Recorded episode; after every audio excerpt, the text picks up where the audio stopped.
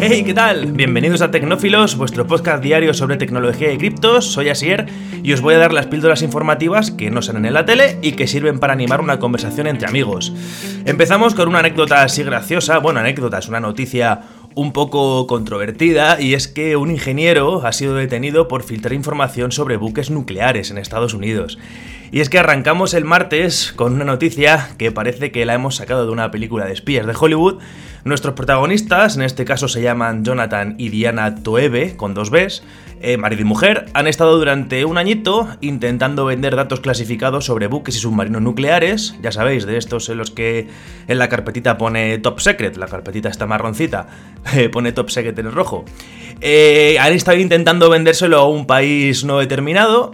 Quedaros con lo de intentando vendérselo porque ha sido, han sido un poco paquetes. Y es que Jonathan es un ingeniero nuclear de la Marina de Estados Unidos, que después de muchísimos años en servicio, este hombre tiene cuarenta y dos años de edad, consiguió una autorización de seguridad nacional de muy alto nivel, lo que le permitió creerse Tom Cruise en Misión Imposible y sacar, extraer información relativa al diseño, parámetros, configuración, características de rendimiento, vamos, prácticamente todo el programa de propulsión nuclear de Estados Unidos, tanto de buques como de submarinos, algo serio de narices. Bien, pues este hombre, con la ayuda de su mujer, envió un paquete de muestra, contactó con un individuo por internet y envió un paquete de muestra con algo de información, así en plan de mira lo que tengo. Se lo envió a una persona que era de un gobierno que él no sabía qué gobierno era. Al poco tiempo el ingeniero recibió diez mil dólares en criptomonedas como recompensa y claro, pues este hombre se vino arriba y empezó a cruzar correos con él para intentar venderle más cosillas. Eh, lo siguiente que hicieron al mes y pico fue des- depositaron una tarjeta ese de dentro de un sándwich de mantequilla de cacahuetes, lo dejaron ahí en un parque y el comprador lo recogió y en este caso pues le dieron veinte mil dólares de recompensa en criptomonedas. Esta pareja, ya viendo que se iban a hacer ricas, se iban a hacer ricos vendiendo la información, cerraron un último trato por valor de setenta mil dólares, concertaron la entrega, escondieron la tarjeta ese de con la información dentro de un paquete de chicles y justo cuando lo dejaron apareció el efe be i, apareció la ce i a, vamos, que se dieron cuenta de que el gobierno al que le estaban vendiendo la información era su propio gobierno, el gobierno de Estados Unidos. Así que nada, ahora mismo obviamente están detenidos y se van a tirar varias décadas en la cárcel porque, bueno, por lo visto, eh, filtrar información confidencial del gobierno americano pues no debe ser muy legal. Saltamos a una noticia también muy guay y es que N E C, la multinacional japonesa, consigue el contrato del cable transatlántico de Facebook. Si os habéis preguntado alguna vez cómo narices podemos estar jugando online al Call of Duty contra un yankee o haciendo una llamada por Skype con unos amigos que estén en México, o estamos viendo, yo que sé, un directo por streaming de la Fórmula uno en Interlagos, en Brasil, eh, a ver, notáis que no tiene latencia, que el internet va, va genial. Pues la respuesta es que todo el internet llega a Europa por un cable submarino que atraviesa el océano Atlántico desde América hasta aquí, hasta Europa, ¿vale? Son siete mil kilómetros de cable, no hay uno, hay muchísimos, pero ahora N E C ha conseguido el contrato para colocar el supercable de Facebook, que va a ser el primer cable con veinticuatro pares de fibras. Eh, por lo visto los demás tienen menos, no lo sé, y que va a ser capaz de transportar quinientos terabits por segundo de datos, o lo que es lo mismo, y comparándolo con vuestro, nuestro internet de casa, transporta un millón de veces más datos que nuestra fibra óptica de casa. Eh, dicen que va, que va a reportar, va a transportar doscientas veces más datos que los cables que hay, puestos ahora mismo. Por lo visto, el principal problema al que se enfrentan con tal tamaño de cable es alimentarlo, y es que están investigando, haciendo pruebas con boyas para poder dar corriente y mantener los datos vivos dentro del cable con electricidad generada por olas y placas solares. Así que nada, poco a poco vamos a ir cableando el planeta, en plan, yo creo que acabaremos con el planeta cableado a tope como en la película de Matrix, a este paso.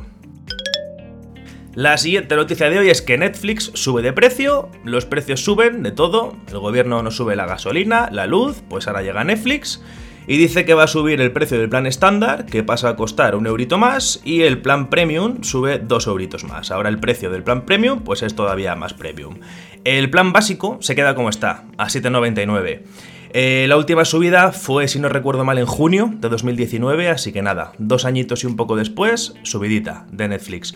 Eh, no me parece bien, sinceramente, porque es que encima no nos aportan ninguna función nueva. O sea, es una subida que está justificada pues porque están haciendo mucha inversión en crear contenido nuevo y que además necesitan más fondos para, para arrancar su plataforma de juegos, que como sabéis van a empezar a ofrecer juegos para el móvil dentro de la propia plataforma de Netflix a lo largo del dos mil veintidós. Se puede volver a Windows diez, y es que, como dijo Schwarzenegger en Terminator, I'll be back. Y es que los que hayamos, hayáis actualizado a Windows once y queráis volver a Windows diez, tenéis diez días para hacerlo desde que hayáis hecho el upgrade. Es muy sencillo y de hecho Windows te guía, ¿vale? Eh, tener en cuenta que eso, que tenéis diez días y que después tendréis que hacer una reinstalación limpia de Windows diez si queréis volver. Para, para volver, para el I'll be back, eh, tenemos que abrir configuración, buscar la opción recuperación y dentro del apartado sistema aparecerá una, vamos, un mensajito que pondrá volver a Windows diez. Le damos a volver, nos va a hacer unas advertencias, unas preguntas para verificar pues, que hayamos instalado todos los parches que tiene Windows once por si acaso nos queremos ir de, de esta versión porque algo vaya mal y lo han solucionado, pero vamos, que damos que sí, sí, sí, continuar y en un periquete estaremos de vuelta con Windows diez. El proceso es tan sencillo, o sea, cambiar de un sistema operativo a otro no debería ser tan reversible, pero esto confirma un poquito la teoría de que Windows once realmente no es un sistema operativo completamente nuevo, que es un upgrade, es una mejora visual eh, de interacción de Windows diez, eh, no como fue un, el salto como fue de Windows Vista a Windows siete, de hecho si buscamos en la versión de Windows Update qué versión tenemos de Windows once, sigue apareciendo que estamos en la W diez punto cero punto cero tres, aunque estemos en once, así que el código fuente sigue siendo de Windows diez. Microsoft se excusa de esto diciendo que es por un tema de compatibilidad entre programas, no sé yo.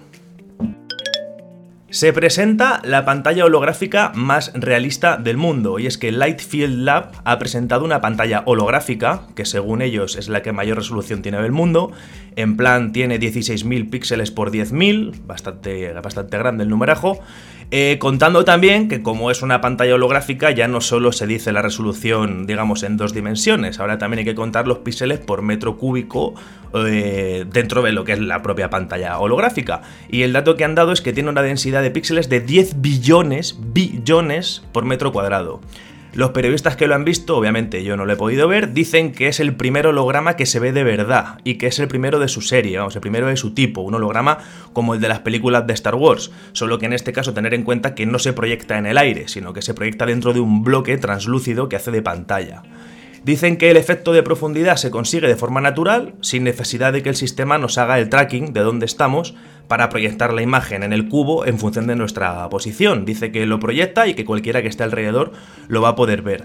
Eh, y todo esto, la tecnología, ¿vale? Dicen que se consigue, ojo que va, mediante una puerta de campo programable de alto rendimiento con controladores de pantalla y borde detrás de una malla de fotones unidos a un polímero de nanopartículas fusionado con un relé de energía de superficie. Ay, ahí es nada. Yo a esto respondería sí. Apple se sigue negando a dejar que otros usen su chip N F C, y es que la Unión Europea está preparando una demanda bastante gorda que podría acabar con una multa de veintisiete mil millones de euros, eh, que es el diez por ciento del beneficio reportado en toda Europa. Eh, Apple se sigue negando a que otras aplicaciones o servicios utilicen su chip N F C para, para pagos, básicamente. De momento ese chip solo se puede acceder solo puede ser accedido por Apple Pay. La Comisión Europea dice que esto viola las leyes de competitividad de la Unión Europea y que debería abrir esta tecnología a otros competidores, pues como Google Pay o I N G o yo qué sé, la B B V A, la Caixa y demás, pero de momento se niegan. Aún faltan un par de añitos, creo, para que salga el juicio porque la Comisión Europea está preparando la demanda todavía, así que va para largo. Vamos a pasar a una noticia de automoción, y es que Ford, por fin, le da razones al Mustang, al Mach-E, que es el eléctrico, para llamarse Mustang. Y es que Ford sacó el modelo eléctrico con el nombre Mustang por temas de marketing, pero esto no hizo gracia a los entusiastas, ya que el propio nombre Mustang pues, siempre ha ido de la mano con deportividad, velocidad, un buen precio. Pero bueno, Ford ha tardado dos añitos en darse cuenta, ha sacado el modelo G T, que sí que tiene números, cifras, equipamiento y detalles para llamarse Mustang. En concreto ahora, pues la potencia es de cuatrocientos ochenta caballos, ciento cuarenta más que el Mustang normal, y el par motor sube una barbaridad, de quinientos ochenta newton metro a ochocientos trece, es un cuarenta por ciento más de par, o sea, algo importante. La capacidad de la batería, si bien es la misma, una autonomía de cuatrocientos treinta y cuatro kilómetros con una capacidad de ochenta y ocho kilovatios hora, y la versión G T equipa ya nada, es poquito, llantas específicas, asientos y acabados. Si queremos algo aún más picante, van a sacar la Performance Edition, que ya tiene neumáticos más anchos, con llantas más anchas, frenos más grandes, asientos tipo semi-bucket y suspensión magnética. Eh, la versión Performance eh, ya entra en, en cifras eh, bastante tensas, hace el cero a cien en tres segundos y medio. Los precios de las tarjetas gráficas vuelven a subir, y es que la escasez de componentes para fabricarlas, la alta demanda de este tipo de electrónica para minar cripto y el creciente mercado del gaming, sumado a que se acerca la temporada de Navidad, por supuesto, pues están haciendo que el precio medio de una tarjeta gráfica esté casi un noventa por ciento más cara que el precio recomendado por el fabricante. Esto es casi el doble. Y es que, por ejemplo, he estado indagando un poquito por internet, el precio de una G T X mil cincuenta Ti, que es una tarjeta gráfica de gama media, ahora ya se podría considerar incluso a gama baja, se lanzó hace cinco años y tenía un precio nuevo de en torno a ciento cuarenta a ciento cincuenta euros, ¿vale? El precio al que están ahora mismo esas tarjetas nuevas, porque se ha relanzado en dos mil veintiuno, ronda los trescientos ochenta euros. Es como si por un iPhone siete, que se lanzó también en dos mil dieciséis, estuviesen pidiendo dos veces y media más de su precio nuevo. O sea, si estuviesen pidiendo ahora mismo dos mil euros por un iPhone siete nuevo, de locos. Hilando con la noticia anterior de, de que no hay componentes electrónicos, eh, T S M C y Sony se están aliando para abrir una fábrica de semiconductores en Japón, ¿vale? T S M C es una empresa fabricante de semiconductores, de ahí su nombre, la Taiwan Semiconductor Manufacturing Company. Eh, creo que es la más grande del mundo, al noventa y nueve coma nueve por ciento, pues se está juntando con Sony para abrir una fábrica para solucionar el problema de la escasez de semiconductores, que no parece que se vaya a acabar pronto.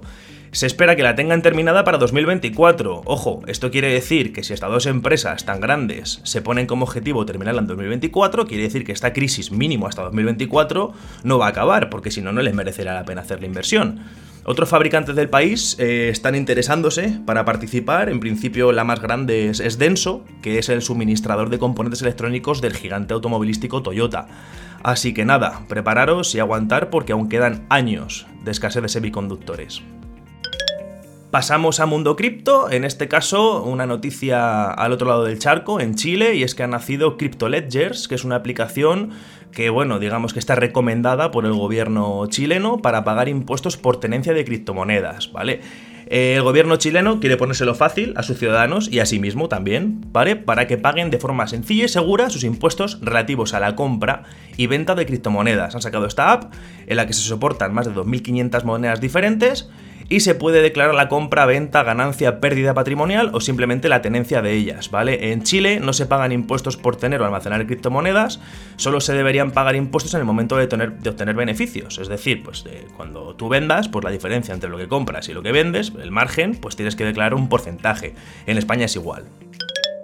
Y para terminar, una noticia eh, de adopción en cuanto al mundo cripto, y es que estamos un pasito más cerca de cambiar el iniciar sesión con Facebook a iniciar sesión con Ethereum.